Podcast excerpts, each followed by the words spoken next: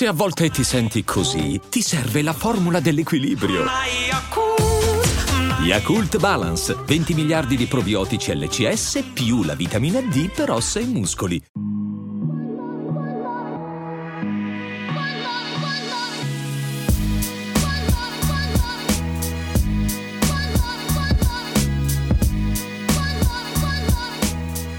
Slice 51, ben ritrovati, eh, abbiamo fatto passare eh, 36 ore dalla finale e dalla vittoria. Eh, incredibile per certi versi, anche se poi eh, prevista da tantissimi, di, di, Carlitos Alcaraz che ha vinto il suo primo slam e è diventato in un colpo solo anche numero uno del mondo. Buongiorno, buona giornata a tutti da Guido Monaco, Emanuele Ricciardi. Ciao, ciao a tutti, ciao Guido. Allora Emanuele, ti chiedo subito che finale è stata, no? eh, dicendo che in quei pronostici in cui ci eravamo avventurati, nella, ti avevo costretto nella puntata precedente, abbiamo fatto un bel pareggio e quindi pare e patta. A me girano un po' le scatole perché ho sbagliato di un game la finale femminile, avevo detto 6-4-6-3, è finita 6-2-7-6, ma insomma il concetto era quello, Sviontek che si è confermata in, nelle finali assolutamente ingiocabile. E eh, tu avevi detto 4-7 Alcaraz eh, ed è andata proprio così. Con Forse... un tiebreak anche, io ho detto l'ultimo. Con tiebreak, anche eh. comunque con la possibilità da parte di Rud assolutamente di andare avanti 2-7-1 con quei due set point però alla fine la sensazione generale è stata comunque che eh, ne avesse di più Alcaraz tenisticamente, fisicamente, anche sul piano, sul piano nervoso, anche se non di molto. Ma è stata una finale bella, cioè nel senso che alla fine secondo me è stato... Mh, mm, c'è, c'è, stata lotta, c'è stata qualità, eh, probabilmente, anzi un po' sicuramente rispetto alle precedenti due partite di Alcaraz, forse uno spettacolo meno continuo, meno, meno alto, ma insomma c'era, c'era una posta in gioco mostruosa insomma per questi due. Però la partita è stata viva fino all'ultimo, ha riservato una dinamica interessante, intrigante anche a livello di, di, di, di valutazione tattica, tecnica di quello che è successo.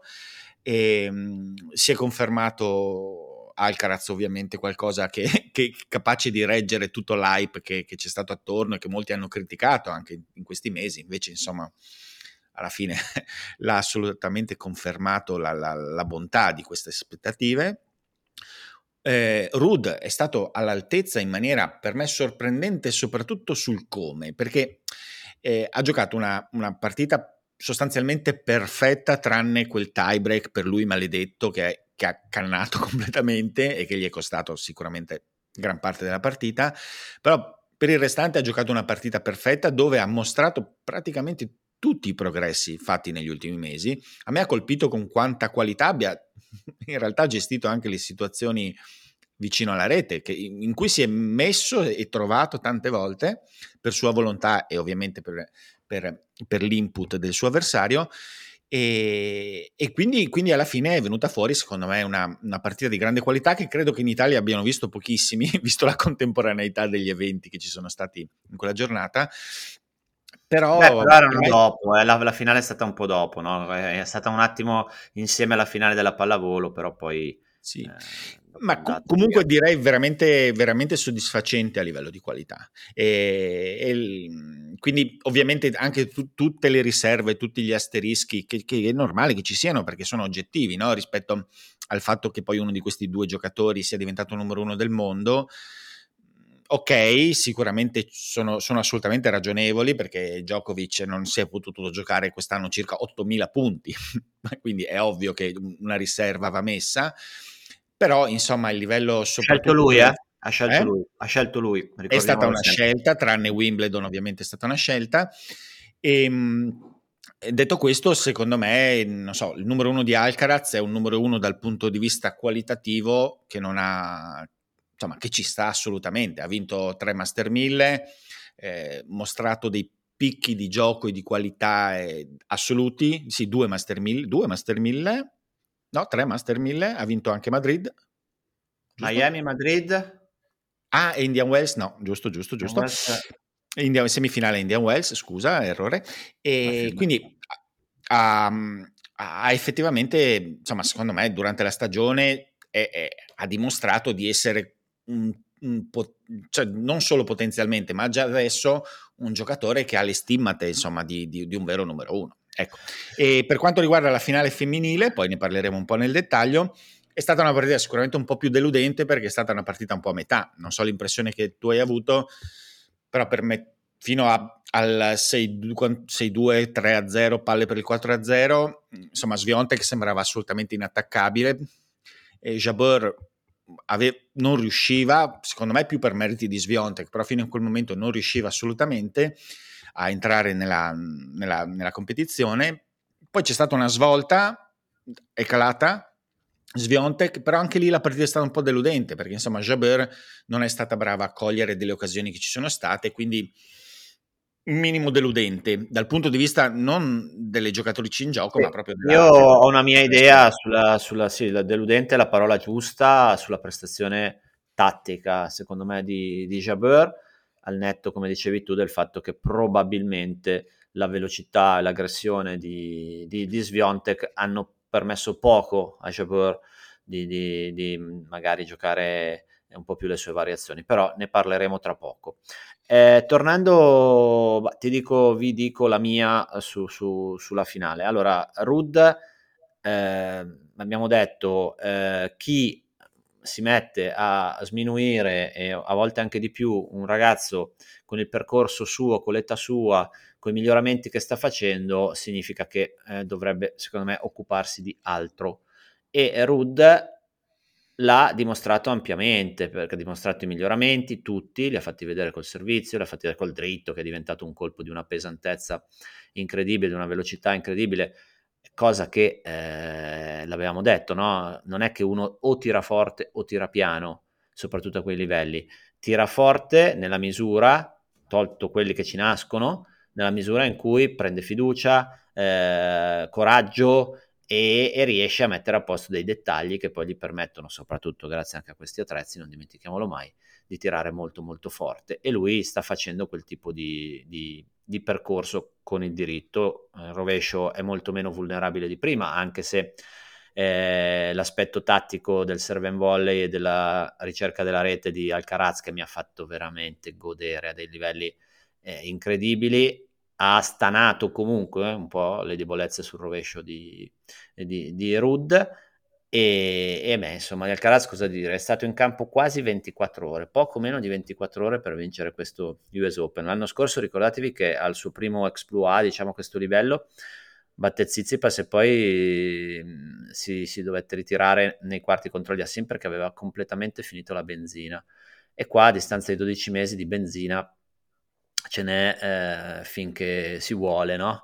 eh, delle maratone pazzesche, lui davvero una prestazione, ha ritrovato quello smalto insomma della primavera, l'abbiamo detto, ma poi anche la, la resistenza, perché poi un mille è difficile da vincere, per certi versi anche di più, perché giochi tutti i giorni, però eh, venire fuori da tutte quelle partite 3 su 5, tante ore in campo, insomma dimostra di essere anche, di aver raggiunto una maturità fisica Ecco, la maturità fisica, sulla maturità fisica quasi mi auguro che non ci sia molto margine di miglioramento, perché se ce ne dovesse essere, allora eh, di nuovo ciao. Quel 60% che ha detto Ferrero di potenziale tennistico eh, sfruttato, che fa tremare i polsi a tutti gli avversari, e non credo che, che, che lo stia dicendo eh, così per fare una sparata, ma anzi perché lo creda, allora davvero eh, siamo di fronte a uno che di questi tornei ne può vincere un bel mazzetto. Eh, dove sono questi margini? L'abbiamo detto, eh, la gestione del, del, del, punto, del momento, ehm, quella ricerca della, esagerata della smorzata, del vincente, che c'è in qualche, questa esuberanza che fa parte esattamente de, del momento e della, della, delle peculiarità in questo momento di, di un giocatore così straordinario, che devi, bisogna stare attenti anche a levare perché non si può pretendere che adesso subito sia già così concreto, quadrato, perché se gli togli quella roba lì, poi dopo gli togli anche molta genialità, gli togli molta improvi- eh, imprevedibilità. Eh, ti ripasso la parola dicendo eh, grazie anche molto alla sua velocità, che è collegata sempre a quanto sei bravo a rete. Non puoi essere bravo a rete se non sei super veloce, però anche la mano, anche la bellezza della volée, anche l'azione verso la palla, a rete è un fenomeno è un fenomeno assoluto, cioè è una delle migliori volée che si siano mai viste su un campo da tennis, per bellezza, per efficacia e per quantità di... Mm, e poi, quando ritoccherà a me, vi, vi parlerò del, del serve and volley e di quei maledetti che negli ultimi vent'anni hanno creduto, pensato che il serve and volley non, non potesse essere messo in campo. A proposito di questo, altre parole di Ferrero sono state, sono state molto, secondo me, indicative. Ferrero ha, ha fatto riferimento que- ai problemi, tra virgolette, avuti quest'estate da, da, da, Alcaraz, dicendo che aveva visto in lui, insomma, un calo di, di gioia nel giocare, insomma.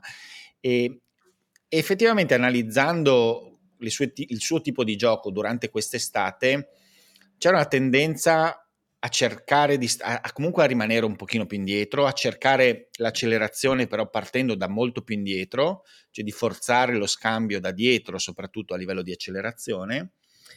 E, e, poi, e poi Ferrero ha detto che invece l'ha invitato a cercare di ritrovare questa gioia nel giocare, questa, questo sto brio proprio.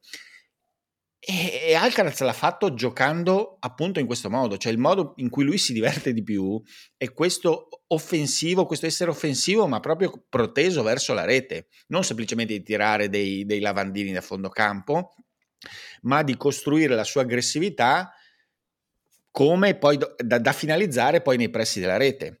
E, e, lì è spettacolare, lì era quella cosa che aveva assolutamente colpito in questa primavera, no? questa sua capacità, velocità, risolutezza nel prendere la rete. La si è rivista quest- nella fase finale di questo US Open, nella partita con, con Rud e come dici tu eh, bisogna stare attenti perché secondo me dalle parole di Ferrero, no? da questo richiamo al fatto che lui debba divertirsi, probabilmente, anzi sicuramente si può, si può comprendere come ne, per ogni giocatore abbia la necessità di trovare un equilibrio, no? e forse Alcaraz più di tutti, fra quella che è l'efficienza teorica e quello che però è, è, proprio quello che anima il suo tennis. Lui probabilmente deve, deve, deve lasciare intatto il fatto di, di, di, di, essere animato dalla gioia di giocare in quel modo lì, che ovviamente non è il, il modo più sempre teoricamente più efficiente di gestire le situazioni. Quindi diciamo, a me sembra che questa sua attitudine sia il, la sua principale qualità e anche in un certo senso il suo limite.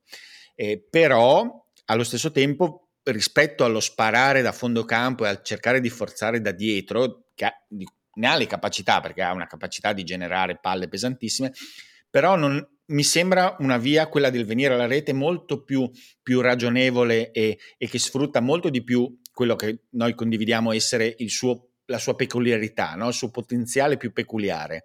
Cioè lui cosa fa meglio veramente di tutti gli altri? tante cose, ma sta cosa di venire a rete con questa velocità, con questa determinazione e anche poi con questa qualità esecutiva è qualcosa che sta sconvolgendo il tennis attuale, perché sembrava sperso.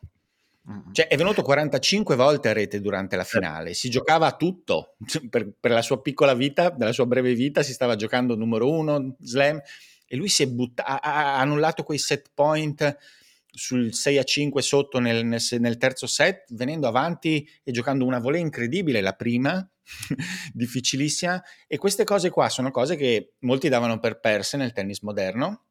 E, e invece lui sta, sta, le sta rinfiammando, insomma, ed è, ed è bello, bellissimo. Eh, sì, tutto molto interessante. È venuto a rete 45 volte, ha vinto 34 punti eh, volé sopra la rete e sotto la rete indistintamente, eh, avevamo detto di Sinner, no? ha migliorato con le volé sopra la rete, sotto la rete c'è ancora molto da lavorare anche perché una certa sensibilità poi anche te la porti un po' da, non dico dalla nascita, ma comunque eh, Alcaraz ce l'ha sicuramente nel DNA.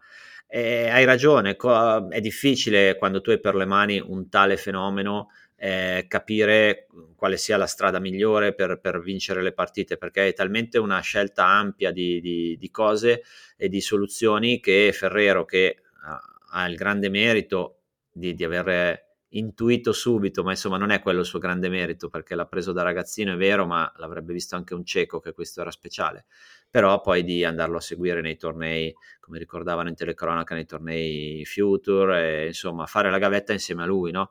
Quindi Ferrero in questo è stato davvero molto umile e, e, e si merita in pieno questa cosa, non perché ha capito che Alcaraz era speciale, insomma che Alcaraz era speciale l'avrebbe capito chiunque.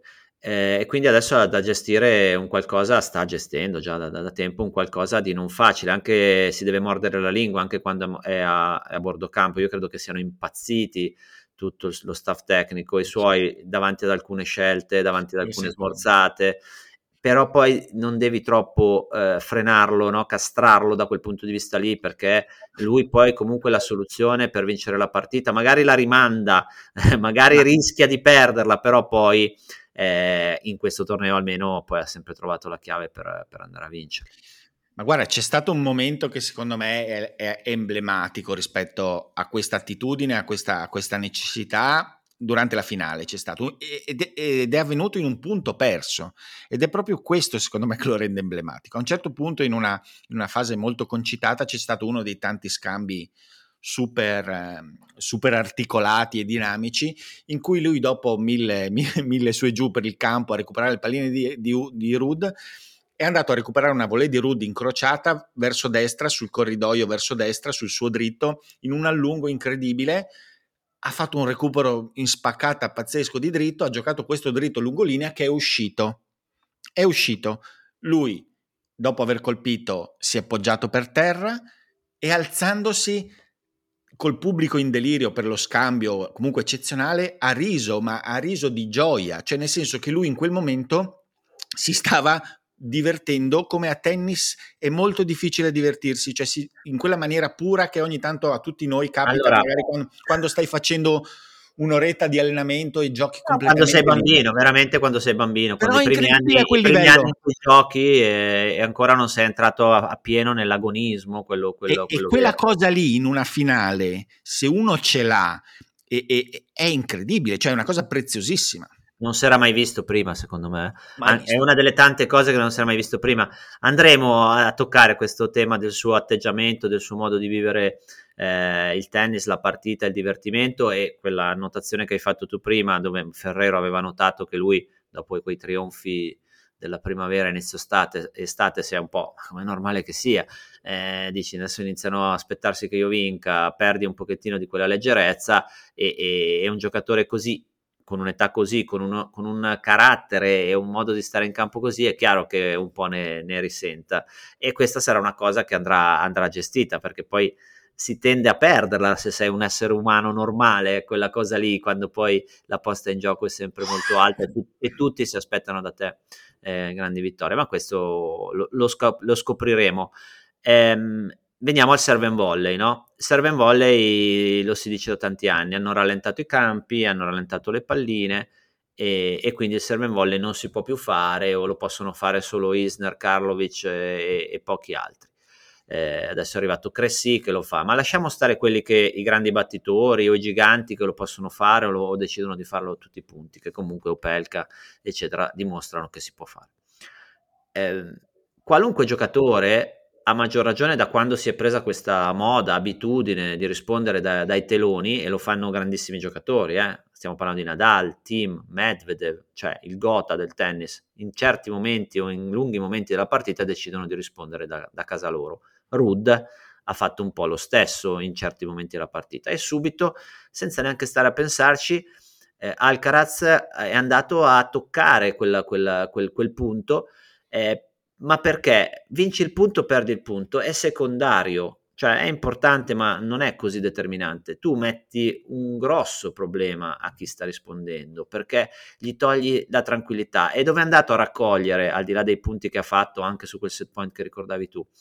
Nel tiebreak, nel tiebreak a un certo punto si è visto chiaramente che Rud si aspettava il, il serve in volley che poi non è arrivato, anzi è stato fintato, guardatelo bene, lui serve, fa un passo dentro il campo e fa finta di fare serve in volley.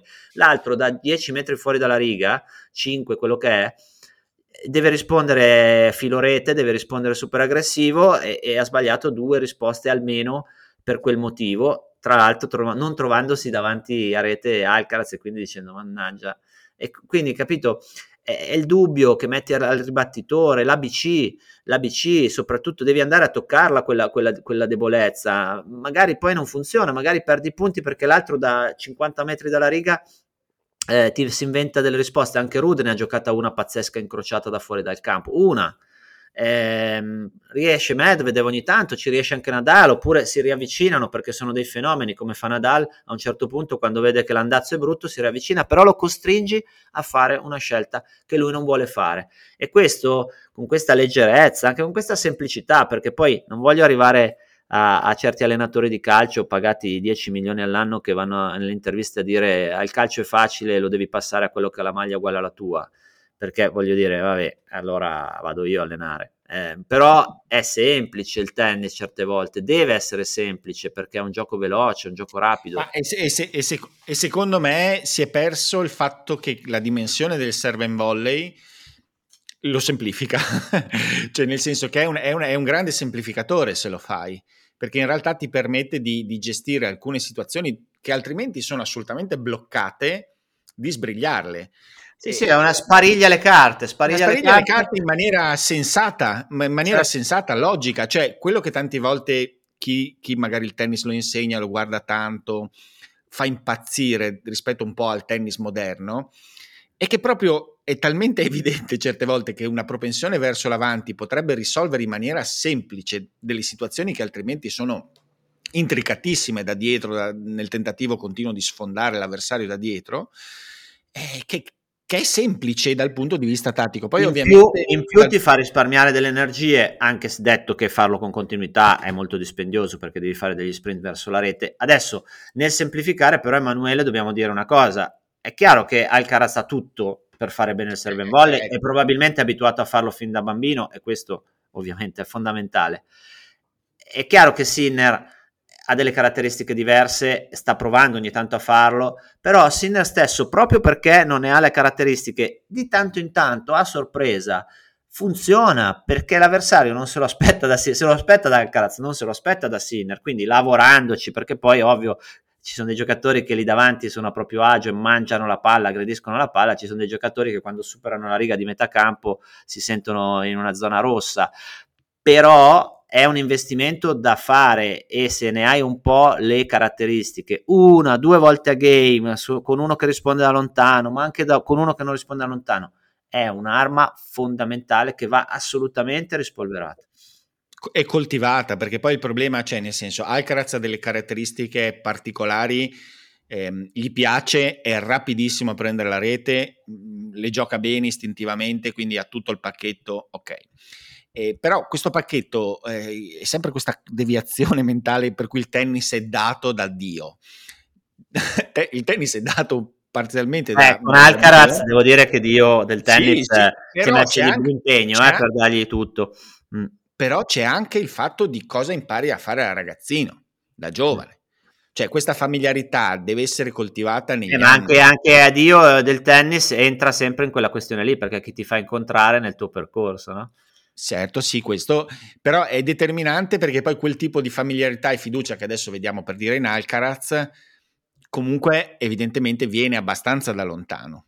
E quindi ovviamente non è che si può pretendere adesso che qualsiasi giocatore possa, possa farlo con la stessa qualità. Questo no, è, un discorso più in prospettiva, è un pochino più teorico su, su, quello che è il tennis e come andrebbe sviluppato un giocatore nel no, tempo. No, però sai che ci fanno sempre l'esempio parlando di livello, era meglio prima, era peggio prima, quei giocatori fortissimi che adesso stanno scoprendo tutti che erano fortissimi, Berdic, Ferrer, eh, Zonga, eh, adesso scoprono tutti, c'è la rivalutazione, no? Quando Prima giocavano io me le ricordo, ai eh, commenti, ma questo non vincerà mai, eccetera. Però la, la, la, la pecca, forse escluderei Ferrer perché ne aveva poco i mezzi atletici, ma, ma, poi Ferrer invece nell'ultima parte di carriera veniva tanto avanti in controtempo, ha fatto miracoli da quel punto di vista, eh, anche perché è un'evoluzione che ha avuto vicino ai 30 anni eh, il serve and volley, eh, sì, Zonga sì, però Berdic per esempio non, non, esisteva quasi, quindi da quel punto di vista lì loro Beh. sono stati molto eh, eh, influenzati negativamente da, da questa sensazione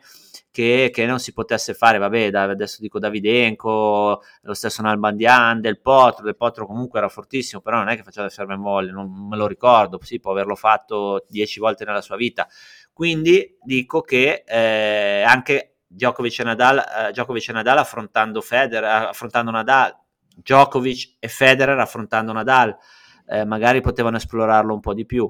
Eh, quindi bene, bene, al Carlitos ha secondo me questo grande merito di aver, di aver fatto capire che tanti luoghi comuni, a volte certe mode, che poi si inculcano nella testa anche degli allenatori, eh, siano secondo me dei fake, eh, perché poi anche avanti, al di là del serve and volley, si può e si deve venire. Quante volte col vecchio schema ehm, servo o comunque un vantaggio, vado subito a far tirare il passante di rovescio a Rud, quante volte si è cavato d'impaccio. Poi ti passa una volta, due volte, pazienza, non è un problema, ma gli fai giocare una situazione scomoda, gli fai giocare sì, una ma, situazione ma soprattutto, ma soprattutto destabilizzi anche la posizione in campo di Rud, che per questi giocatori molto regolari da fondo campo è, è, è, qualcosa di fondamentale, avere la stabilità e la sicurezza.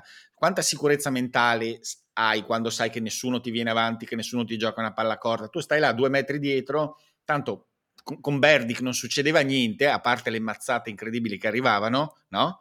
Non succedeva niente dal punto di vista dello sviluppo verticale del gioco, non succedeva mai niente. Invece, quando comincia a succedere questo, tu, c'è un grado di, di, tensione anche in chi, nel, nel giocatore che cerca di contenere questo gioco, che, che, è preziosa da sfruttare, insomma, perché poi... Sì, diciamo, diciamo, che eh, appunto ci vogliono le caratteristiche, ci vuole un allenatore, ci vogliono che, che te lo fa capire, eh, però è evidente che poi eh, ci vuole anche l'istinto del giocatore perché Alcaraz eh, tutte le volte, quasi tutte le volte che ha avuto bisogno del punto, veramente bisogno del punto, ha fatto, si è buttato avanti e, e, e, e è ovvio che quello poi uno lo chiama coraggio, a volte anche perché in quei momenti senti molto la pressione, però eh, così facendo effettivamente si è cavato tante volte dai, eh, dai guai e poi lui lo fa sempre con una, con una, grande qualità. Quindi sempre difficile trovare i meriti, quale sia il merito più grande, la qualità più grande, il talento più grande in Alcaraz, però sicuramente questo dal punto di vista tattico è, è direi il punto no, più, più, interessante, più, interessante, di tutti. Ehm, Emanuele, allora... Ehm, Rud ne esce non a testa alta di più, eh, secondo me per l'andamento della stagione si merita il, il numero due del mondo, mm, magari l'uno era forte come concetto, però eh, il 2 secondo me è un degno numero due del mondo, col suo modo, col suo temperamento, ehm, che magari non uh, scalda troppo le folle, ma comunque eh, sono sicuro che migliorerà ancora, sono sicuro che rimarrà un protagonista nelle prossime stagioni, ricordiamo che è dicembre 98, eh, non è vicino alla pensione, eh, Casper Rudd, quindi ci sarà sicuramente anche lui eh, nei prossimi anni in attesa di capire quanto ancora Djokovic o Nadal saranno dei, dei, dei fattori sappiamo che quando stanno discretamente o bene tendono, tendono ad esserlo.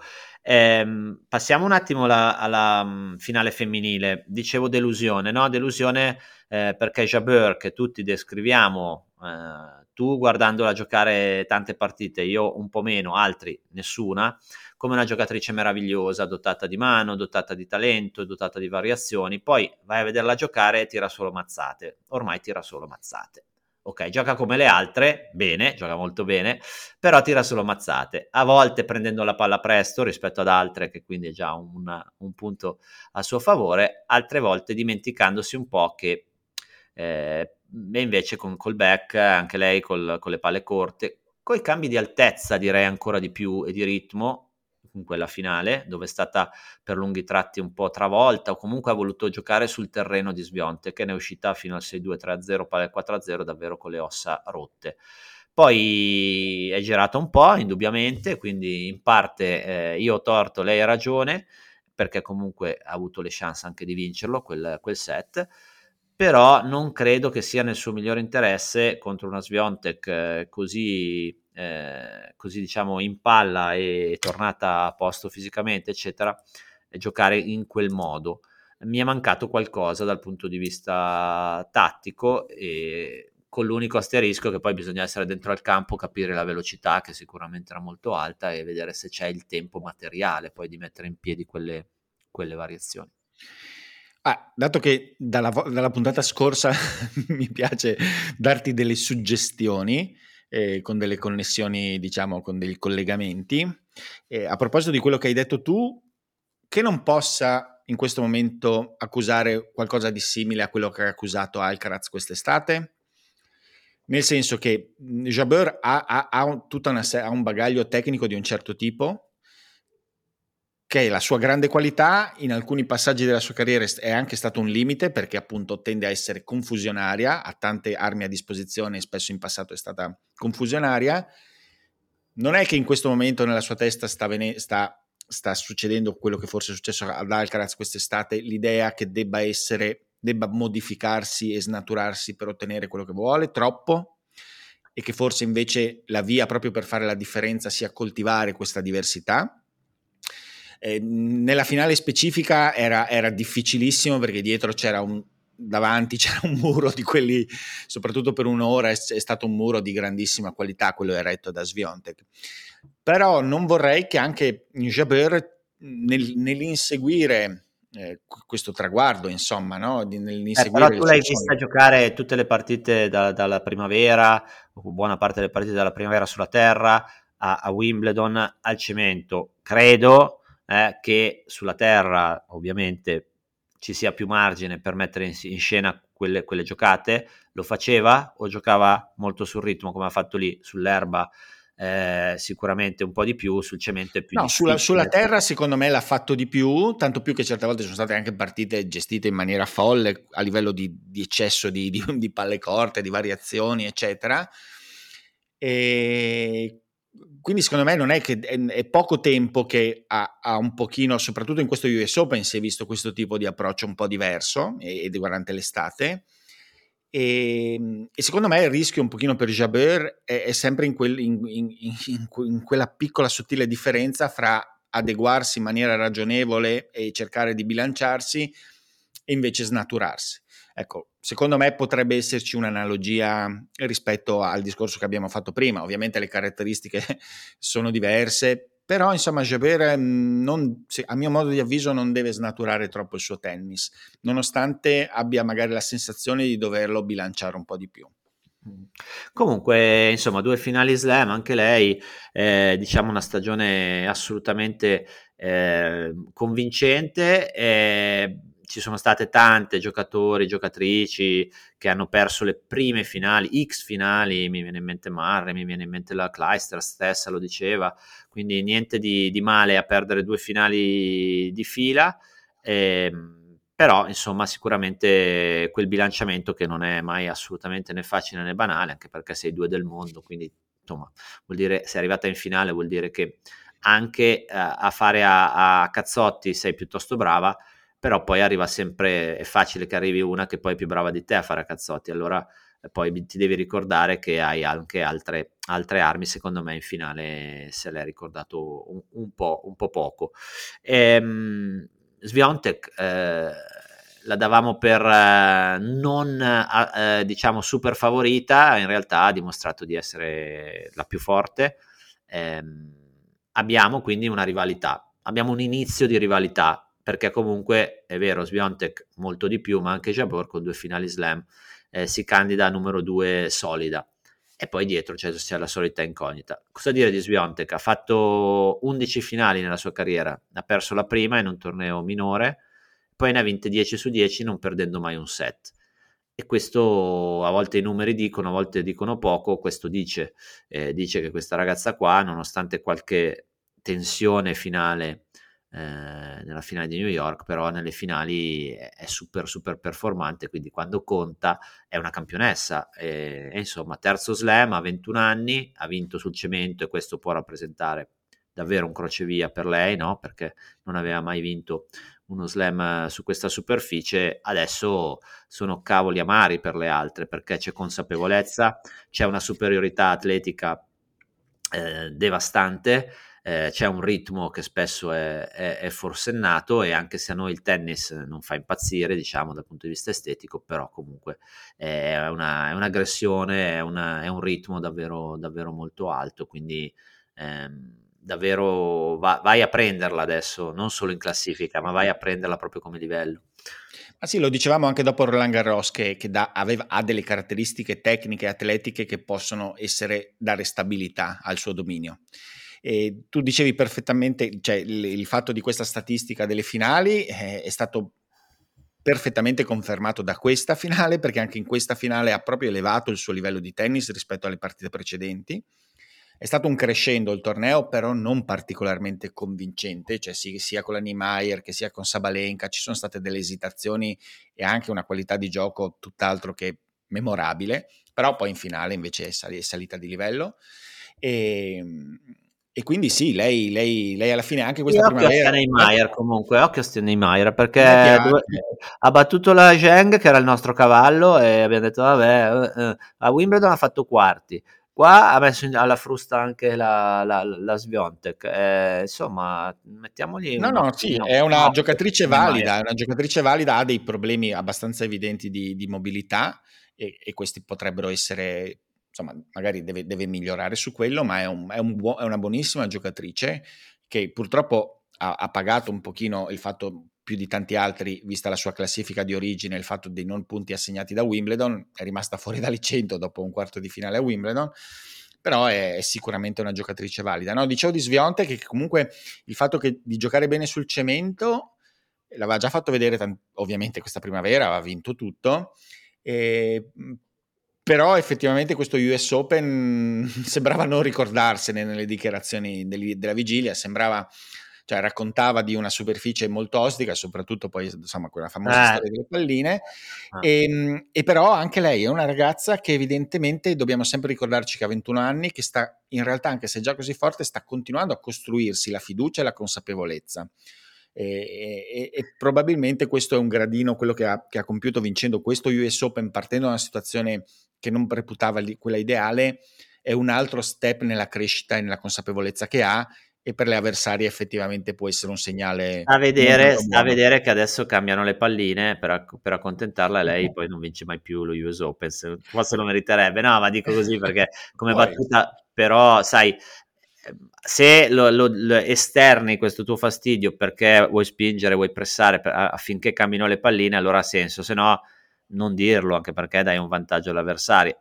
Detto che poi invece le avversarie sono state prese discretamente a, a, a, pallate o comunque alla fine ha vinto, ha vinto il torneo. Eh, qua, tre slam eh, come eh, Virginia Wade nell'era Open, Kerber, Capriati, Davenport, quindi insomma in buonissima compagnia e a quattro ci sono la Kleisters, la Osaka, la Sanchez, la Mandlikova, insomma si va sì, verso... A me, sem- a me sembra che possa essere stabile il suo dominio, come dicevamo, proprio per caratteristiche tecniche e psicologiche.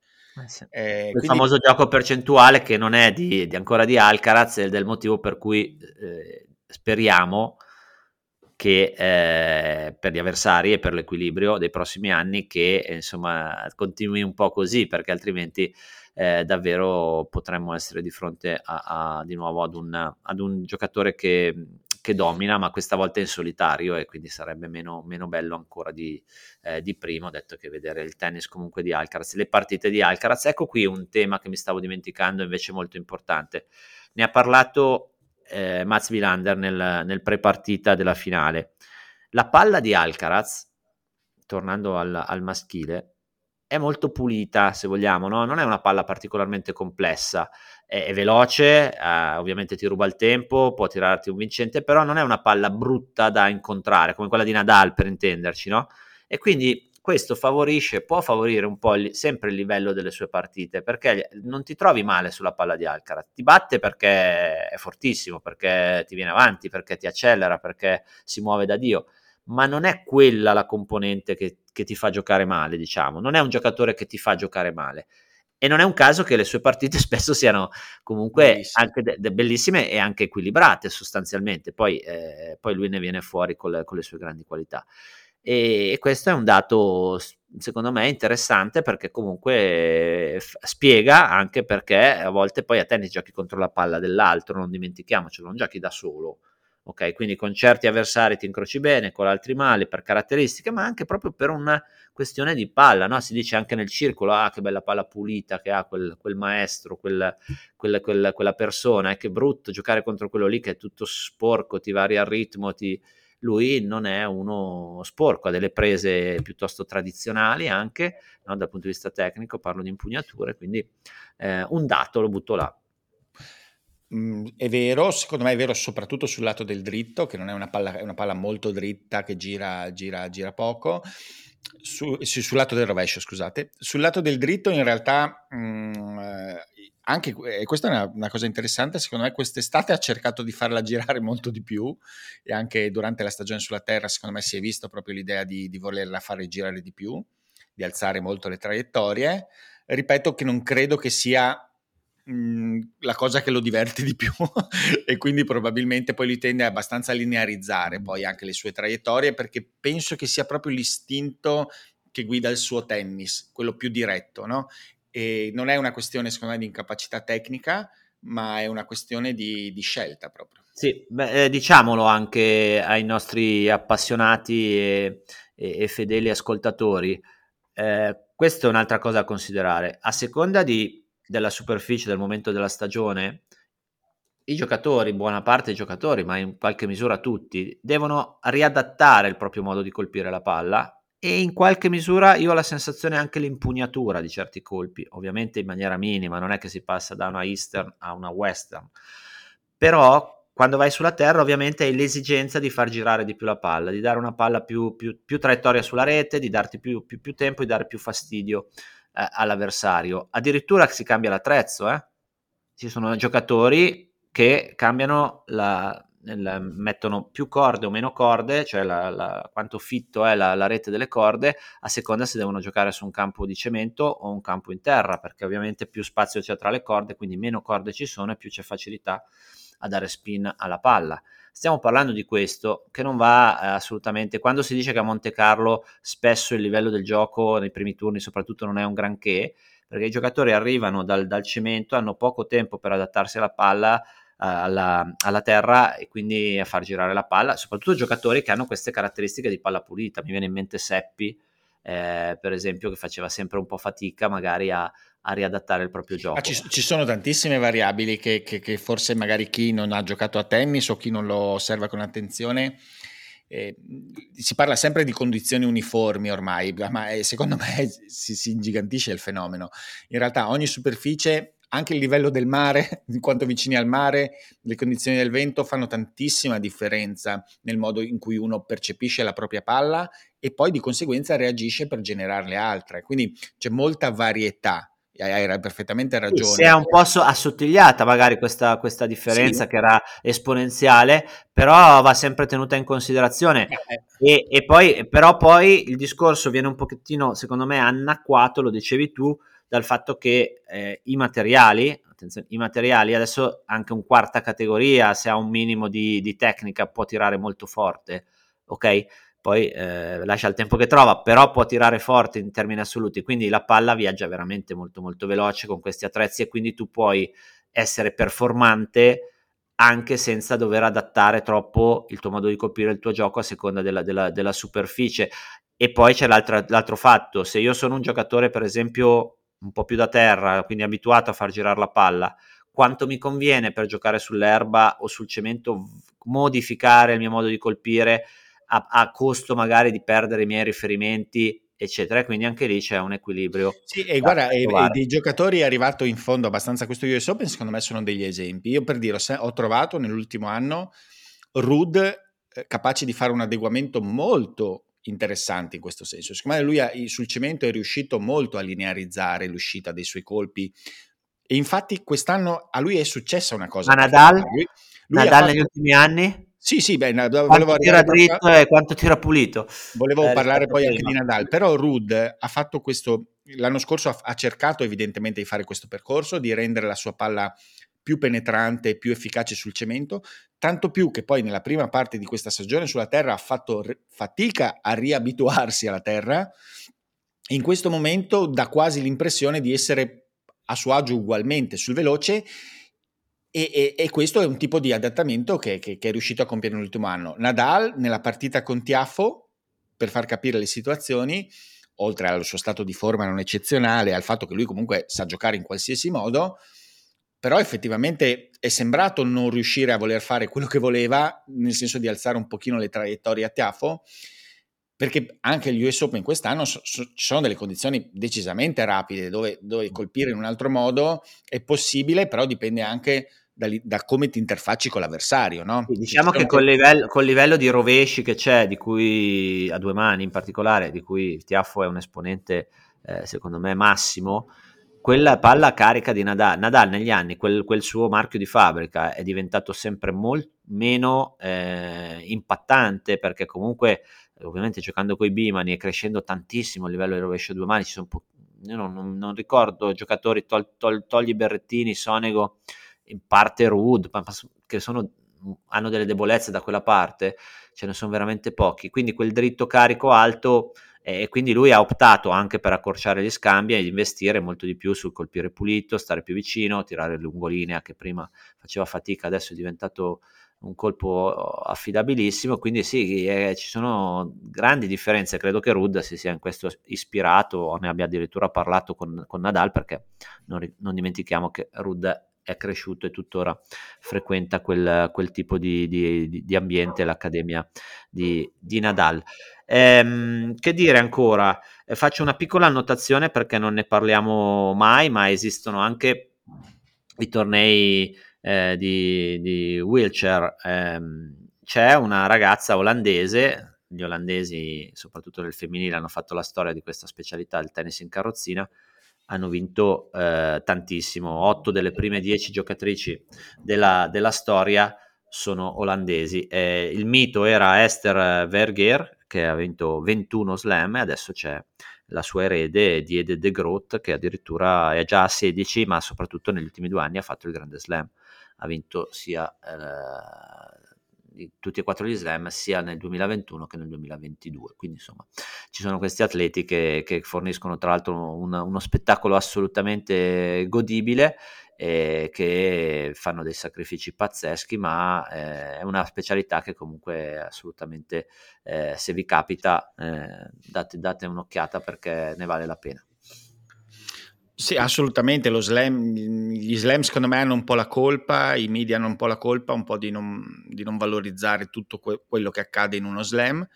E, e, da quel punto di vista lì, questi atleti ovviamente magari può, può sembrare un pochino così insomma, parole facili, però insomma eh, fanno qualcosa di, di, strepitoso, riescono ad avere un livello anche assolutamente incredibile di gioco, eh, che, che, è insospettabile. cioè, pro, pro, eh, più di qualcuno si è sorpreso anche nel provare a giocare contro quanto, quanto, incredibilmente complesso è il livello proprio di, di, di prestazioni che riescono ad avere. Quindi, quindi, hai fatto molto bene a sottolineare, a sottolineare questo.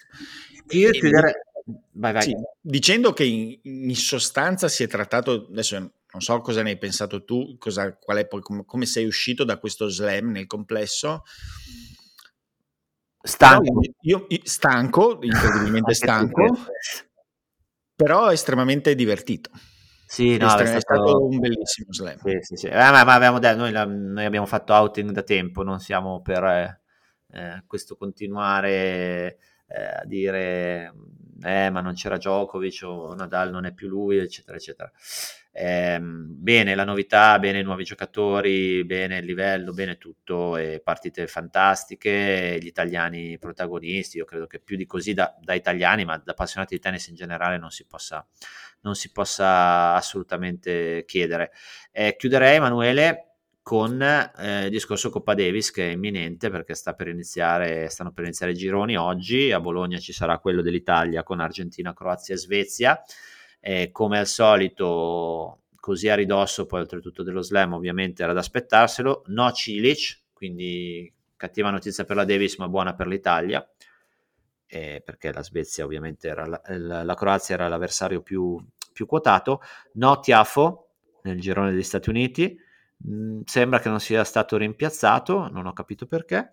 No Zverev, soprattutto direi perché si è allenato forse troppo nell'ultimo periodo cercando di rientrare proprio per la Davis, ha un, e- un edema osseo, quindi un dolore molto forte, è un problema che, di cui si parla di settimane o mesi, quindi potrebbe anche saltare il finale di stagione di Zverev, sfortunatissimo, e quindi si aprirebbe un posto in più però per, per Torino nel caso. E poi eh, da verificare la presenza di Sinner che viene data per, per certa e, ehm, e, di Alcaraz eh, sarei, sono curioso di capire se andrà lì, ma io credo che lui, essendo così generoso, avendo quell'atteggiamento eh. che dicevamo prima, no? quella, quella spensieratezza, quella, eh, quel piacere anche di, di giocare, penso che eh, insomma se non ci sono sorprese dovrebbero essere presenti Sinner e, e Alcaraz, una Coppa Davis eh, snaturata, una Coppa Davis a cui si cerca di dare un senso e una, una dignità, si fa un po', si fa un po' fatica eh, noi siamo competitivi, anche se eh, Berrettini, se è quello di New York, chiaramente eh, meglio averlo in squadra, ma non so quanta differenza eh, potrà fare, cioè in questo girone sicuramente, ma in un eventuale, perché si parla di quello, poi eh, quarti, semifinali che si giocheranno, ricordo, a Malaga, bisognerà capire quanto riuscirà a recuperare la miglior condizione nella, in queste prossime settimane. Ma a me viene da dire che, che pastroccio, continuo a dire questo, cioè nel senso che hanno cambiato questa formula sostanzialmente per far sì che ci fossero più giocatori di prestigio. E hanno messo i gironi preliminari e questo a cavallo fra eh, il, il, il double sunshine, il sunshine double in primavera, in un momento logistico folle, e poi dopo, dopo uno US Open concluso da qualche giorno. Ma allora, cosa stiamo, di cosa stiamo parlando? Cioè, nel senso che se tu volevi evitare tutti questi problemi, dovevi ovviamente cercare di lavorare su un'altra posizione nel calendario. E, è notizia di un po' di giorni fa che è sparita la TP Cup e sarà sostituita sostanzialmente dalla Open Cup un'altra volta. Infatti, infatti mi hai visto che avevo il, il lutto al braccio, no? Prima della trasmissione. No, ma io, io, quello che, io quello che voglio sottolineare ma Io quello che voglio sottolineare, ma facciamone una, una ma bene. Facciamo una competizione, che, che, venga fatta una competizione a squadra bene, si, che si trovi un momento singolo nel calendario dove si possa fare una seria competizione a squadre. A me misto non dispiace come concetto. Ah, eh, quello che vogliamo, però... Lo sport a livello olimpico soprattutto sta andando verso quella Scusa, strada lì. Però. Quando, quando hai qualcosa che non funziona, l'ultima cosa che vuoi fare è duplicarlo e, fa- e, fa- e farsi autoconcorrenza. Cioè, il tennis deve riuscire a trovare un modo per trovare una formula efficace, efficiente nei tempi che può permettersi con questo calendario, ma che sia unica e, e, e che abbia delle basi solide di, di, di, di, format e di logica di dove viene inserita. Ma pensa che questa Coppa Davis ha la formula playoff iniziale, quindi una brutta coppia della vecchia Coppa Davis, accorciata. Poi al girone e, e le teste di serie, no, le teste di serie, le wildcard, le wildcard. Cioè, tu spiegami le wildcard in una competizione a squadre. E poi hai l'eliminazione diretta, è vero, è anche i mondiali di calcio, cosa c'è il girone iniziale, poi si va all'eliminazione diretta, non è che sono gli unici, però riescono ad aggiungercene un pezzettino. No, no, ma dai, ma ragazzi, ma cioè telefonateci, cioè telefonateci, vi diamo noi delle idee, cioè veramente, ma non noi perché siamo dei fenomeni, ma assolutamente state facendo una cosa veramente sia a livello di calendario che a livello di, eh, di, di, di proprio di formula assolutamente che non, non può attirare un particolare, eh, un particolare interesse. Ma vabbè, poi questi gironi in casa, ok, è bello per chi gioca in casa, ma, ma gli altri paesi e gli altri, quanta gente va a vedere le partite. Eh, mi sembra veramente, come hai detto tu, eh, un pastrocchio che mi stupisce che della gente che investa centinaia di milioni di euro per avere una, una manifestazione riesca a svilirla in, eh, in questo modo. Per fortuna poi i giocatori la buona parte dei giocatori sono molto, uh, gli piace molto giocare a squadra, giocare per la, per la, nazione, perché sono tutti ragazzi comunque, è vero, sono cambiati i tempi, ma, ma comunque che sono cresciuti ancora vedendo un certo tipo di, di, di, di tennis e hanno questo, questo attaccamento, uh, però davvero peggio di così per, per, per, far passare la voglia non credo che ci, che, che si, possa, si possa fare niente.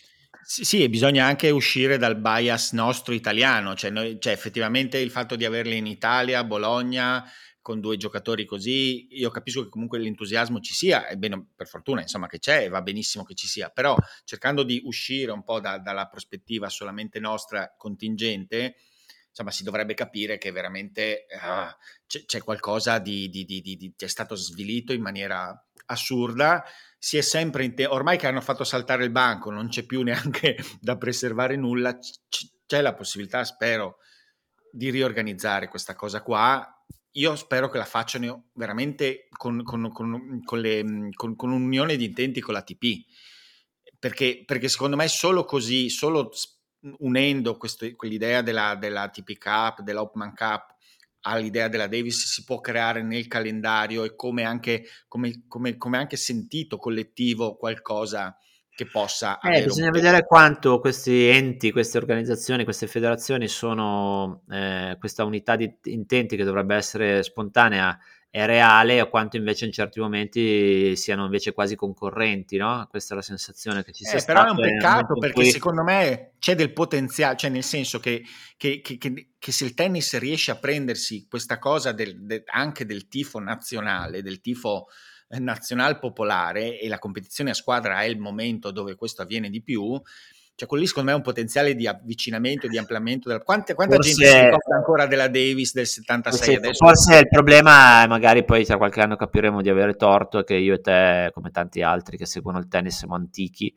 eh, e quindi ci piace il serve and volley, ci piace, non ci piace vedere in doppio la gente che si mette col naso sulla rete, eh, non ci piace questa Coppa Davis che non piace evidentemente a, a nessuno, però a parte, a parte gli scherzi, eh, davvero si può fare meglio, si deve fare meglio, perché poi il rischio, lo stiamo vedendo nel mondo del golf, per esempio, ma l'abbiamo visto nel pugilato prima, in tanti altri sport, poi arriva, arriva eh, l'arabo di turno e crea il suo circuito, ricopre di milioni di euro e poi il giocattolo rischia, rischia veramente di rischia veramente di rompersi o comunque di avere una concorrenza questa volta davvero. È chiaro che i quattro slam sono talmente forti e talmente eh, fanno parte della storia del tennis che è difficile entrare nel tennis, però anche nel, nel, nel golf ci sono i major che sono la storia di quello sport e comunque è successo. Quindi occhio eh, che eh, bisogna sempre non dare per scontato nulla e cercare nel mondo che va in questa maniera qui di, di, di preservare uno, uno, spettacolo pazzesco a partire da, dalla lunghezza delle partite, perché poi si accorcia, si accorcia, si accorcia, e però poi qualcos'è che ti ricordi? Quelle di, quatt- di 4 ore, quelle di 3 ore e mezza, quelle di 5 set, non ti ricordi i, i, i due set eh, veloci e poi il controsenso ulteriore che tu fai di tutto per accorciare i tempi di gioco e poi devi aspettare a New York in particolare mezz'ora per riprendere il gioco perché la gente è andata a prendersi l'hot dog.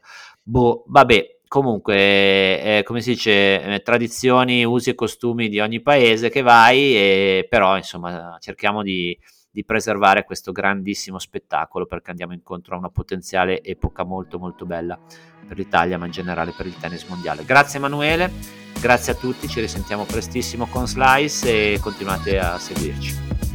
Grazie Guido, ciao a tutti, ciao.